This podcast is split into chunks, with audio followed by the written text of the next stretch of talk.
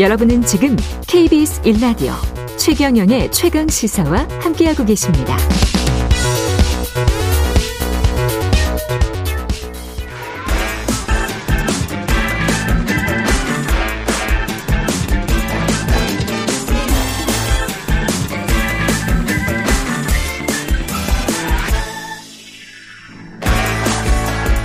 네, 놓치기 아쉬운 한 번 더 뉴스. 오늘은 오마이뉴스 과구신 기자와 함께하겠습니다. 안녕하십니까? 네, 안녕하세요.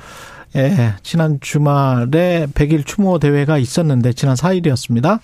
서울광장에 분향소를 설치를 했고 과정에서 경찰과 충돌이 있었어요?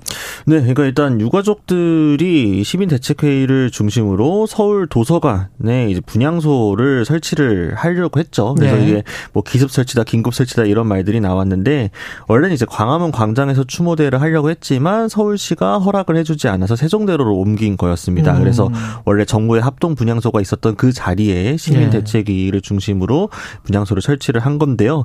이 과정에서 뭐 경찰 측에서는 이를 막으려고 했었고 또 주변 시민들이 이를 또 좀 저지하기 위해서 충돌을 하다 보니까 과정에서 몸싸움이 좀 있었고 희생자 유가족 한 명이 서울시 공무원들과 충돌하는 과정에서 의식을 잃고 병원으로 이송되는 사건도 있었습니다. 서울시는 지금 강제 철거하겠다는 거죠? 네, 일단 개고서도 이미 지난 토요일에 전달을 했고요. 일단 조례를 보면은 서울시가 이제 철거할 권한은 있습니다. 서울 광장에 사용 및 관리에 관한 조례를 보면 서울시에 사용 신고서를 제출하고 허가를 받아야 하도록 되어 있고요. 허가를 받지 않고 광장을 무단 점유한 경우에는 철거를 명하거나 필요한 조치를 할 수 있습니다. 서울 도서관 앞도 어쨌든 서울 광장에 포함되는 공간이기 때문인데요. 음.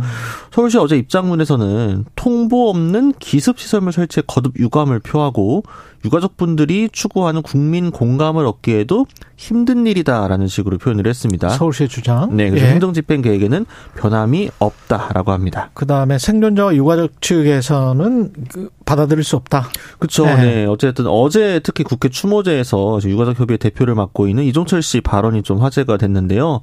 아 그럼 저희가 분향소를 치울 테니 국화꽃으로 단장된 합동 분향소를 따로 만들어 달라. 서울시에. 네. 근데 그렇지 않고 그냥 지금 서울광장 분향소를 철거하려고 하면 휘발유를 준비해 놓고 아이들 따라갈 것이다라는 아. 표현까지 했습니다. 그래서 철거하러 오는 순간 제 2의 참사를 볼 것이라고 했고요. 이때 유가족분들이 마치 오열하기도 했는데 어쨌든 대책회의 관계자 측은 시에서 강제 철거를 한다면 보고 있을 수만은 없다. 독립적인 진상규명 조사기구 설치를 위한 특별법이 제정되면 그때 철거하겠다라고 했습니다. 좀 해주면 안 되나요? 이거 만들어 아예 차라리 잘 좋게 문화공간처럼 만들어줄 수도 있을 것 같은데. 그러니까 서울시는 녹사평역 지하에 추모 공간을 마련할 테니까 그거면 예. 되지 않겠느냐라는 주장 계속 하고 아, 있는데. 녹사평역 지하 공간에. 네. 근데 이제 유가족들은 이제 음. 역사 지하에 설치된 공간이 과연 시민들이 와서 추모를 제대로 할 수 있는 공간이냐 거기는 좀 마땅치 않다는 입장을 하고 있어가지고요. 네. 예. 그래서 정부가 합동분향소를 설치했던 바로 그 장소에 똑같이 시민들이 분향소를 만들어서 헌화할 수 있게끔 해달라는 게 음. 유가족분들의 요구입 니다. 알겠습니다. 도이치모터스 주가 조작 관련도 그렇고 대장동 일당 중에서 곽상도 전 의원이 1심 법원 판단을 받는데 2월 8일이군요. 내일 네. 모레. 그렇습니다. 얼마 네. 안 남았습니다. 이 특, 특정범죄 가중처벌에 관한 법률 위반 혐의죠. 선고 공판이 8일에 열리는데요. 뇌물 공여자로 기소된 화천대유의 대주주 김만배 씨와 정치자금 공여자 남욱 씨도 같은 날 선고를 받게 됩니다. 그래서 지금 2021년 9월에 처음 대장동 개발 특혜 의혹이 불거진 이후 관련 사건으로 기소된 피고인이 법원 판단 받는 게 이번이 처음이라서 특히 더 주목을 받는데요. 또 안 그래도 곽 전 의원 사건이 워낙 크다 보니까 2015년에 대장동 일당의 사업에 도움을 주는 음. 대가로 화천대유 대우에서 일한 아들의 퇴직금, 성과급 등 명목으로 50억, 50억 원을 받은 혐의를 받고 있습니다.